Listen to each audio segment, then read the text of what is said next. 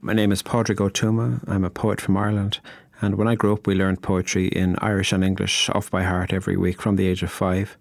But when I was eleven, I found myself picking up a piece of paper and realising that I wanted to write a poem about things that couldn't exist but still do exist.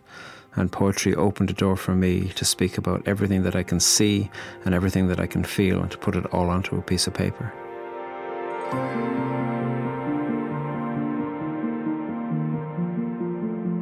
Kei Miller's poem, Book of Genesis. Suppose there was a book full only of the word let, from whose clipped sound all things began. Fur and firmament, feather, the first whale, and suppose we could scroll through its pages every day to find and pronounce a let meant only for us. We would stumble through the streets with open books, eyes crossed from too much reading. We would speak in auto-rhyme, the world would echo itself, and still we'd continue in rounds, saying let, and let, and let, until even silent dreams had been allowed.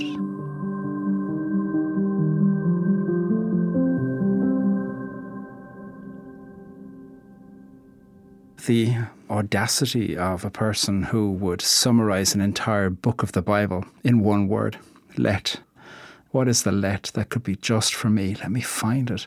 It speaks of finding something deep inside yourself that will allow you to be your very own self and find ways in which you can flourish in the person who you are, not the person perhaps who other people tell you you should be, but the person who you are.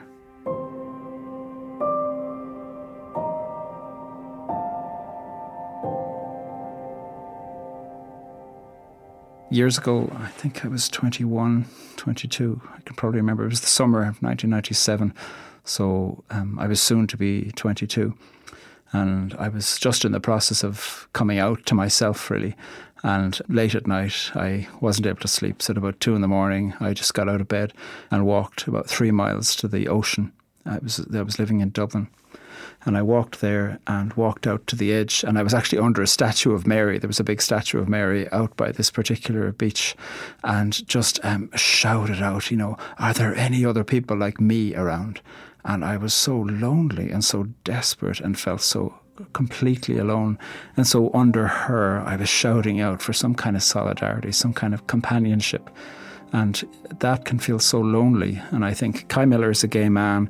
And so certainly reading his poems, I thought, I know these stories and I can go back into these own stories and see them as something through which I can view the human condition, rather than seeing them as a lens through which I have to castigate my own life.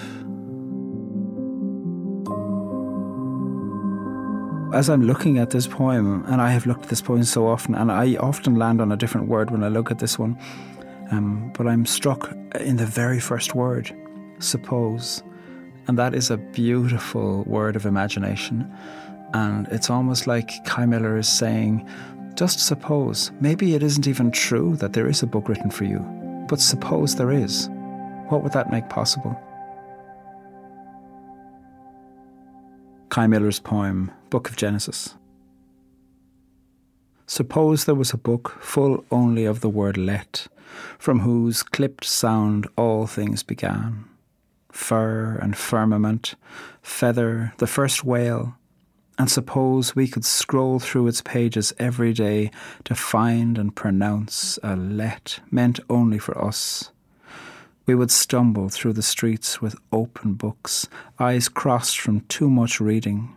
We would speak in auto-rhyme, the world would echo itself, and still we'd continue in rounds, saying let, and let, and let, until even silent dreams had been allowed.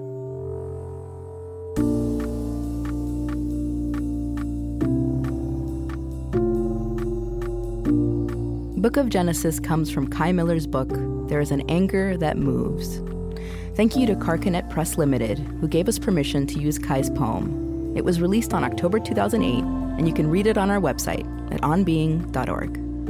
Poetry Unbound is Tony Liu, Chris Hegel, Kristen Lin, Erin Colasacco, Siri Grassley, Eddie Gonzalez, and me, Lily Percy.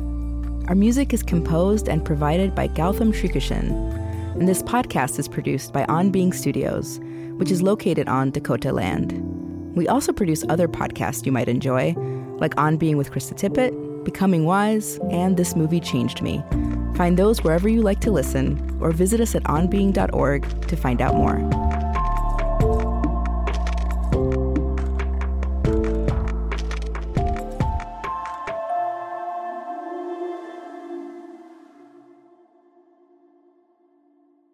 This podcast is produced by On Being Studios in Minneapolis, Minnesota.